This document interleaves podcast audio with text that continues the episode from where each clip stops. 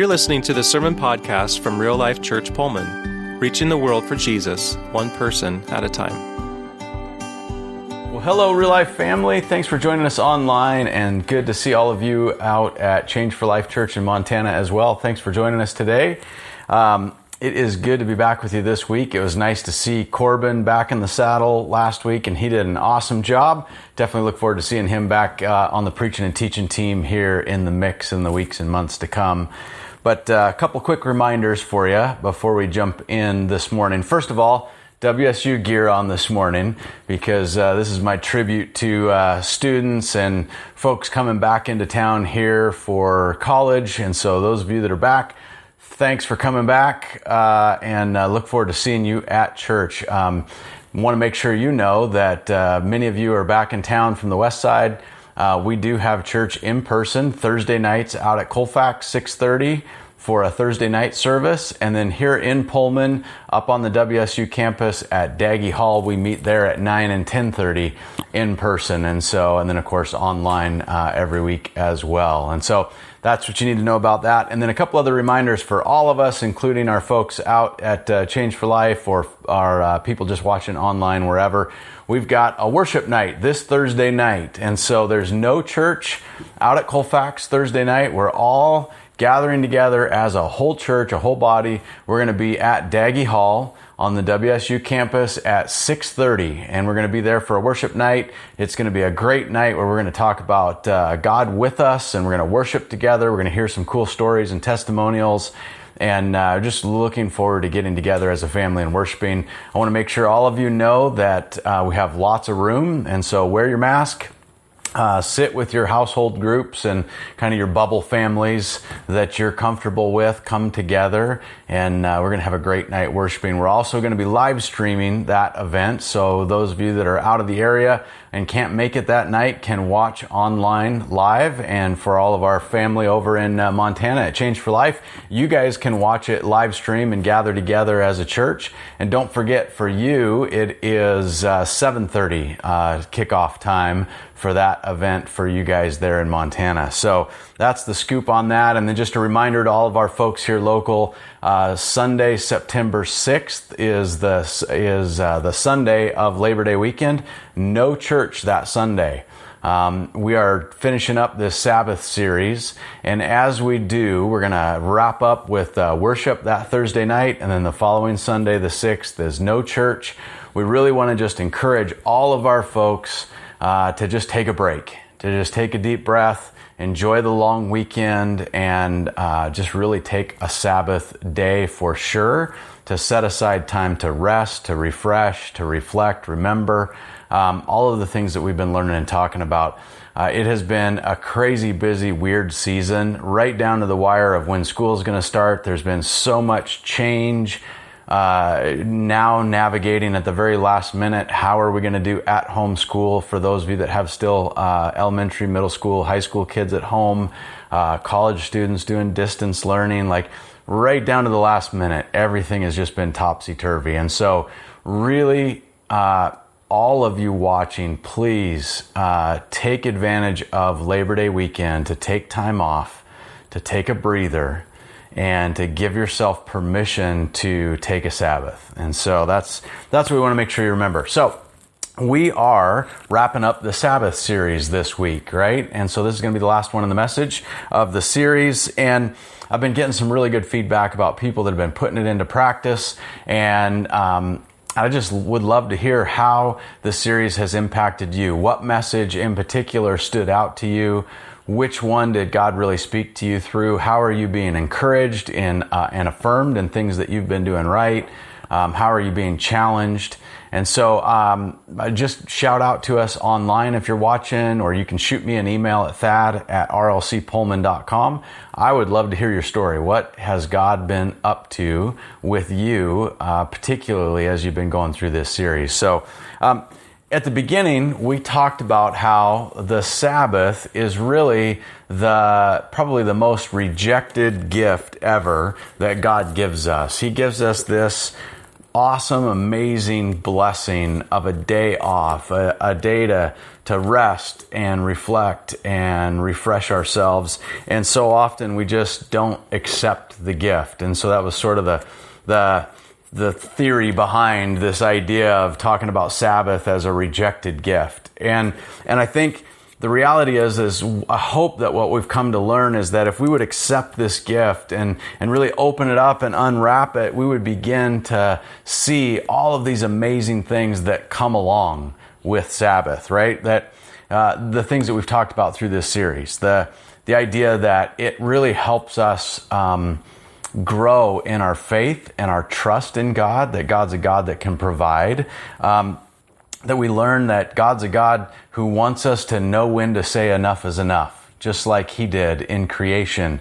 We also learn that. Um, that we're reminded that our life is not about just constantly working, right? God isn't a God that wants us just on the go 24 7. We're, we're not designed to live and, and operate that way. God instead wants us to embrace this new rhythm of six days on and one day off and rest.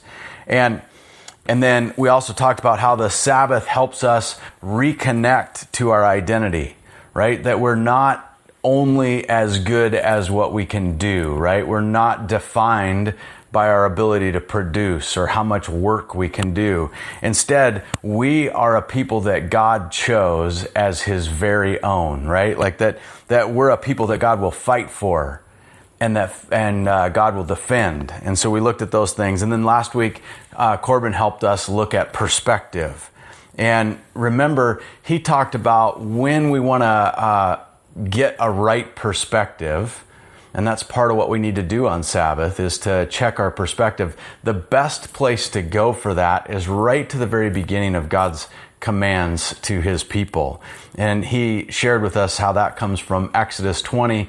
Uh, really, verses 1 and 2 are the first command, like he shared about last week. If you missed it, I would really encourage you to go back and listen to it. It was a super timely message for all the things going on in the world right now, and he did a great job giving some real practical examples of how to check our perspective. But I want to read Exodus 20 uh, with us again today. Exodus 20, verse 1 says, Then God gave all the people uh, these instructions I am the Lord your God who rescued you from the land of Egypt, the place of your slavery.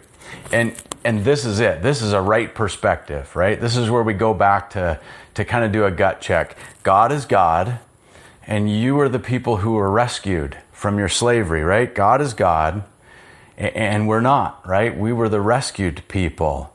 And that really brings me to what I want to dig into today this idea of freedom. And this area of freedom and how does it pertain to Sabbath and what does Sabbath have to do with us being free? Like, I think it'll come together for us as we unpack this message. So hang in there with me. But I, I just want to say that when we talk about freedom, I think this is an area where people who come to know about Jesus really don't understand the freedom stuff that they hear about. They don't understand specifically about the, the freedom that God is offering or the freedom in Christ that people here talked about. And when we don't rightly understand it, it leads to all sorts of confusion and frustration, even anger. I, I mean, oftentimes people just get exasperated with all of it and they just out and out walk away from Jesus altogether. And so I just want to explain a little bit. People hear a lot of little bits and pieces about God's message, right? We, we hear a nugget here, a little piece here, a, a, chunk there, but we don't really maybe hear all of it and we don't understand it all like early on when we're first hearing about uh, who God is and what His plans are. And so we hear little bits and pieces. They hear things about that God is a God who rescued His people from Egypt, right? And so, and that they were to be set free from the slavery that they were involved in there. And then they may hear another little nugget about the fact that Jesus came to set sinners free. Or other things about the idea that there is freedom in Christ which is kind of an abstract idea, and yet there's something about it that feels appealing, but it's also sort of confusing. And, and they hear things about um, that in Christ there's freedom from things like bondage, that uh, things that enslave us, and there's even freedom from sin, like from our mistakes, our mess ups, our screw ups. Somehow there's freedom in this Jesus stuff from even the things we've done wrong. And so you sort of get what I'm getting at here. Like, there's uh, people hear a lot about freedom as it pertains to God and Jesus and, and kind of Christian uh, phrases and sayings, but I think a lot of people just don't understand really what freedom is. And the truth is, freedom sounds great, right?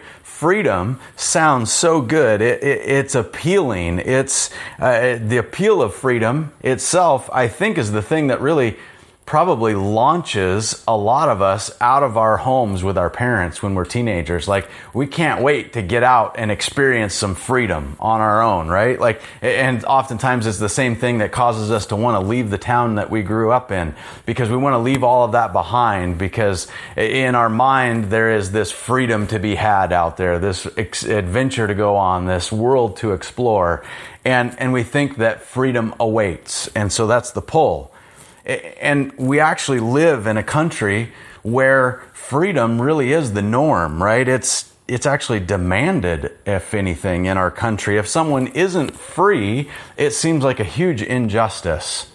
And in the world that we live in, freedom is announced, it's celebrated, it's, it's something that's on everybody's lips. But here's the truth not many people actually feel very free, right? For a country that seems to know so much about freedom and value it so highly, why do people not really experience freedom? Maybe you're going, I don't know, like, uh, what have you got to back that up? How's that, how do you, where are you coming from with this idea that people don't really feel free? How, how about this? We live in a country full of complainers in a society full of addicts, right? Everywhere we turn, we hear complaints, right? I, I can't uh, spend my money the way I want to. I can't spend my time the way I want to. I can't be myself. I'm sick of people always controlling me and telling me what to do. I mean, it's just complaint after complaint. Everywhere we look, we hear and see people complaining. And on top of that, everywhere in our society, we run into addicts addiction to alcohol, addiction to drugs, addiction to compulsive work habits, uh, this obsessive consumption of food and entertainment and media and pornography and whatever makes you feel good. People just overdo it to the point of addiction. Most people love the idea of freedom, but they don't really understand it. They're a lot like the teenager that wants to strike out from home, seeking that freedom that I talked about. But really, all of us uh, have probably been there, and we recognize that yes, it sounds awesome when you're 18, 19, striking out from home, and freedom is just out around the corner. And then we find out that freedom isn't really what is coming.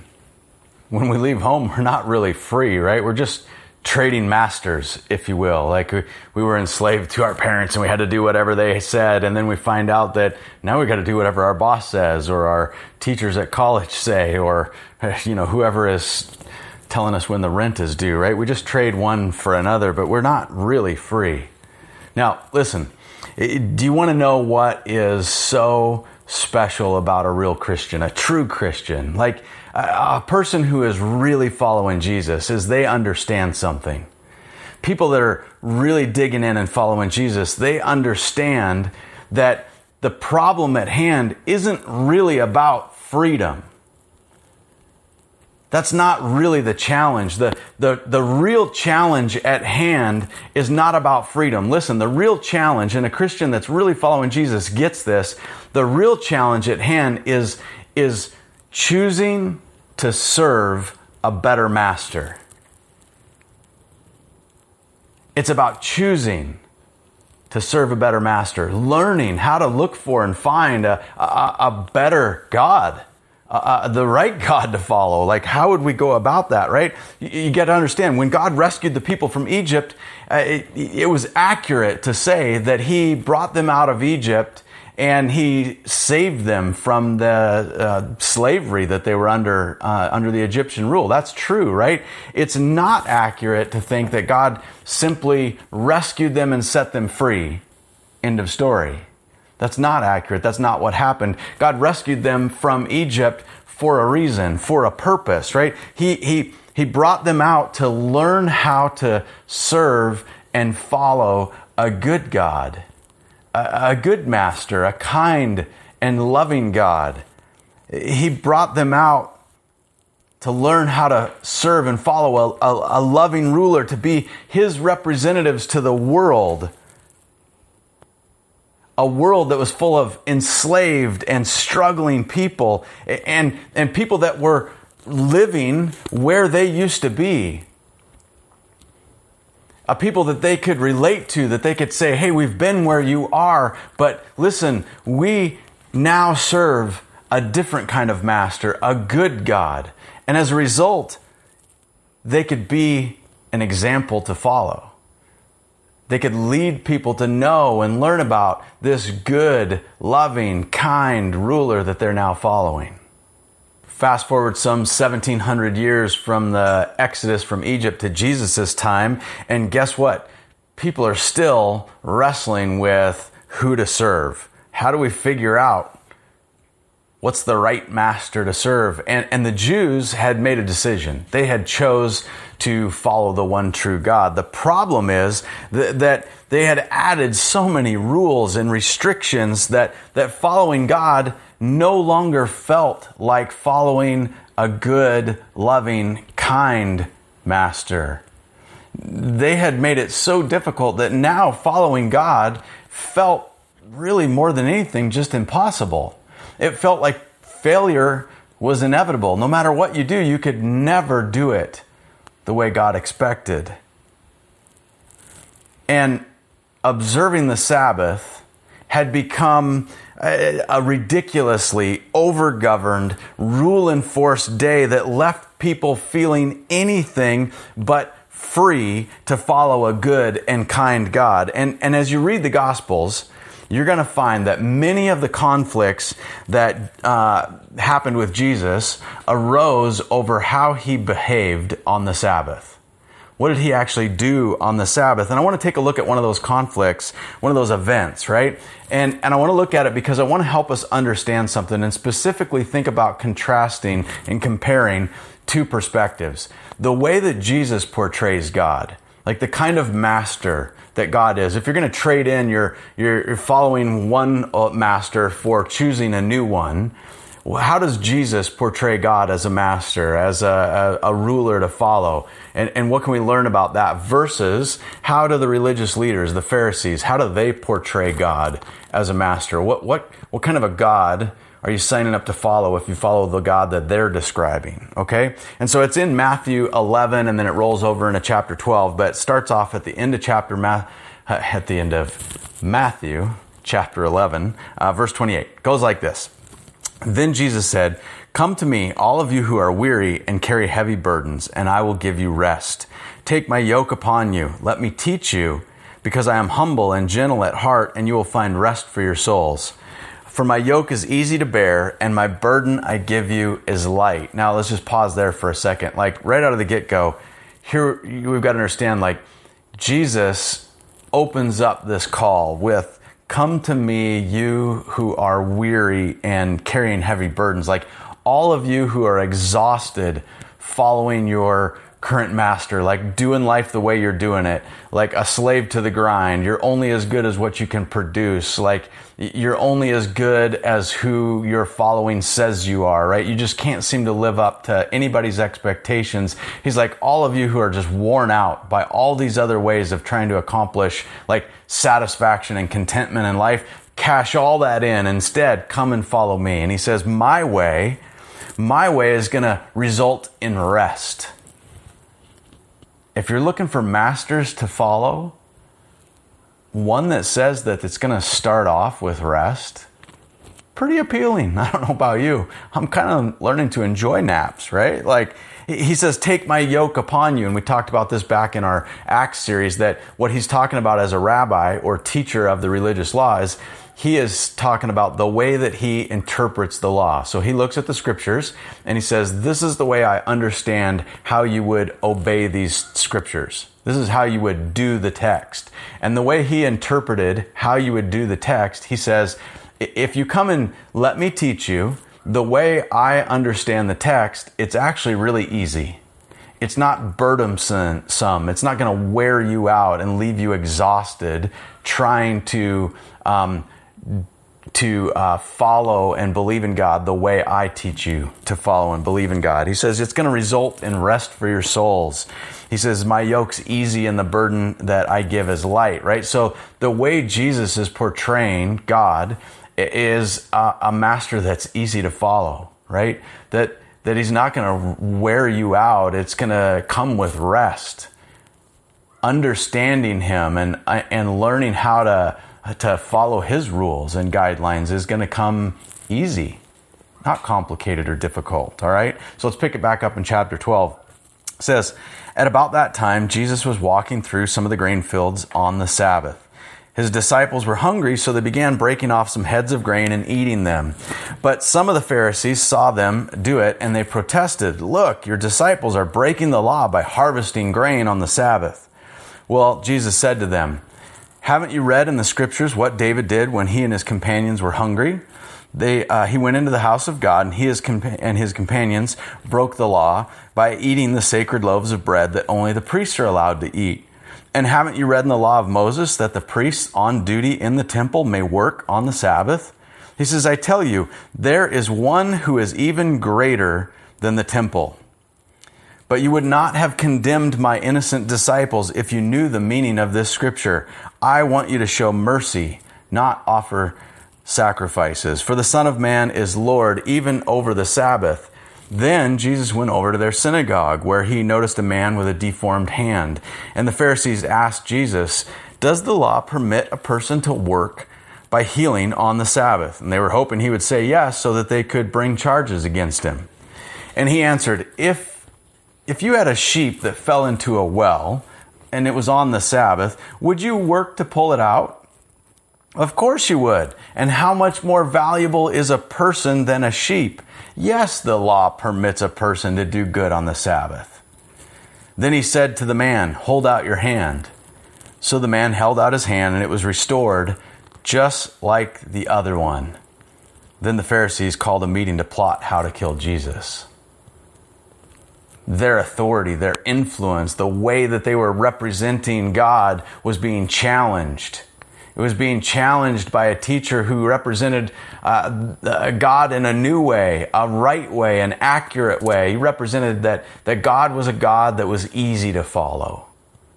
It wasn't burdensome. You didn't need all of these extra rules and regulations to know how to follow Him rightly. And these are the still uh, the same kinds of conversations that are going on today, right? Like, eh, what is God like? That's what people are asking still to this day. What's God like, and and how does He want you to behave? Like, uh, if you do choose to follow Him, what does He expect of you? Right? What's going to be required? How hard is it going to be to actually follow Him? I mean, I've heard that being a Christian is all about what you can't do and the list is long, right? That's, that's the way people talk about it. And there's so many people that see God the way the Pharisees saw him. They see him at that, that God's a God's, uh, God is a God of rules and law and order, and he's a, a God who expects you to obey no matter what. And then he, he's like a God who is constantly on the lookout for you to mess up. But you've got to understand that's not who God is. That's not the kind of master he is. And to truly get to know God, you have to look to Jesus rather than men. You have to look to the one who was with God in the beginning, who, who was and is the living Word of God. In fact, Jesus said that nobody can actually know God unless they come by way of knowing Him right?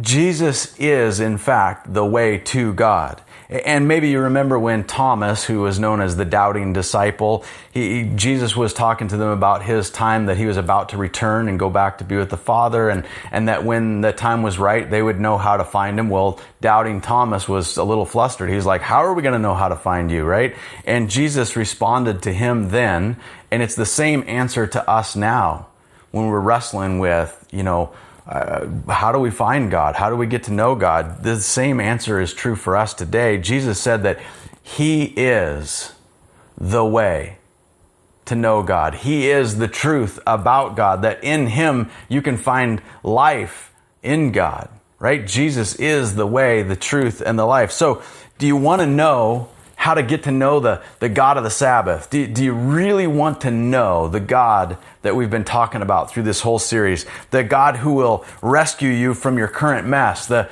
the God who can you can trust, that He can provide for you, the, the God who wants you to rest from all of your work, the, the God who calls you His own.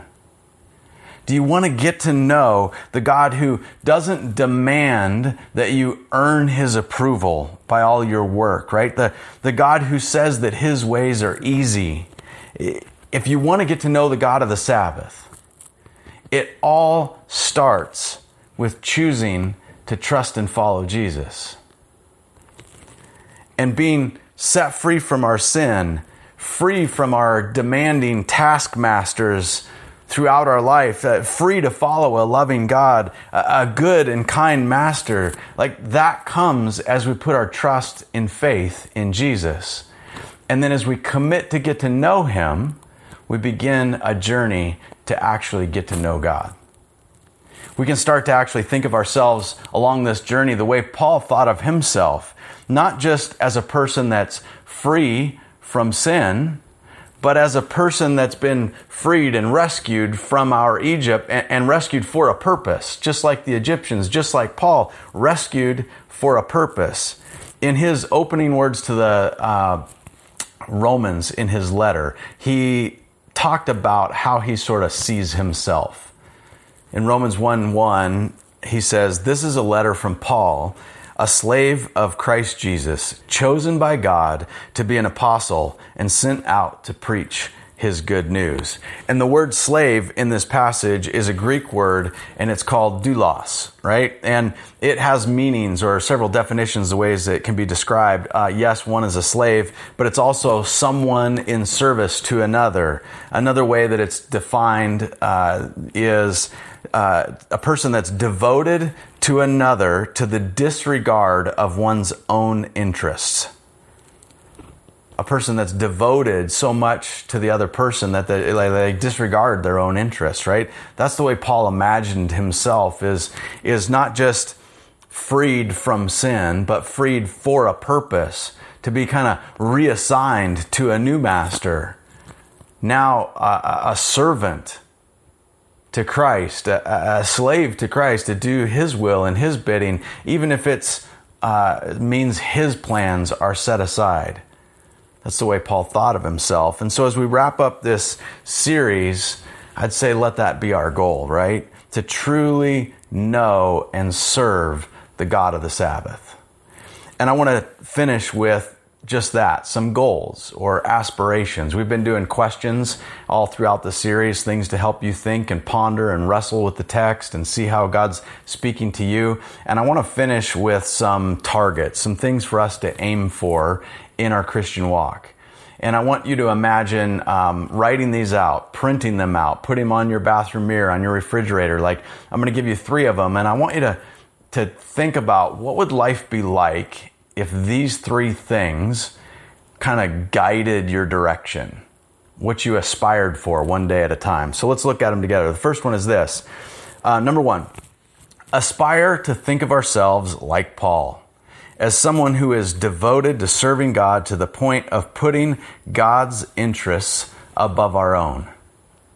How would that change your day if you got up in the morning and you saw that on your bathroom mirror and you thought, you know what, I want to I want to think of myself the way Paul the way Paul thought of himself. I want to I want to be a person who is so committed to the Lord that that if if something comes up today that I feel like is really in God's best interest, and it's it's in competition with something that I had planned, whatever is in God's best interest trumps. That, that's what I'm going to do. That's what wins my choice, right? What, what if we lived that way? Let's look at the second thing, second goal. Number two is this commit to get to know Jesus. Apart from knowing Him, uh, most of what we hear about God is rumor, speculation, and secondhand hearsay, right? Like, we all hear anecdotal stuff about who God is and what God expects, and, and people say different things, but, but bag all that. Like, if you want to really know who God is, get to know Jesus. He is the way to God, He is the truth about God. In Jesus and nowhere else, there is eternal life. So focus there. Commit to get to know Jesus. Like, what would that look like as a goal?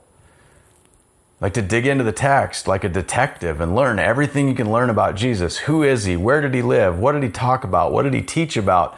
What did he not teach about? And maybe why not, right? Like, what did he seem to care a lot about? What bothered him? What made him angry? What made him full of joy and excitement, right? Like, learn everything you can about him because as you do, you learn about the Father. Third thing is this and this is a big one on the heels of this series that we're just finishing up, is number three is honor the God of the Sabbath by following his command to set aside a special day to remember, to trust, to serve, and to rest. What if that was something that was stuck on your fridge and you're like, this is a commitment I want to live by. This is a goal I want to accomplish. I want to honor the God of the Sabbath. I want to commit to setting aside a day to remember where I came from, to remember the things that I've been enslaved to, to reflect on how trustworthy God is and how good He has provided for me over the years and, and months and maybe days. And I want to rest and just thank God for His provision.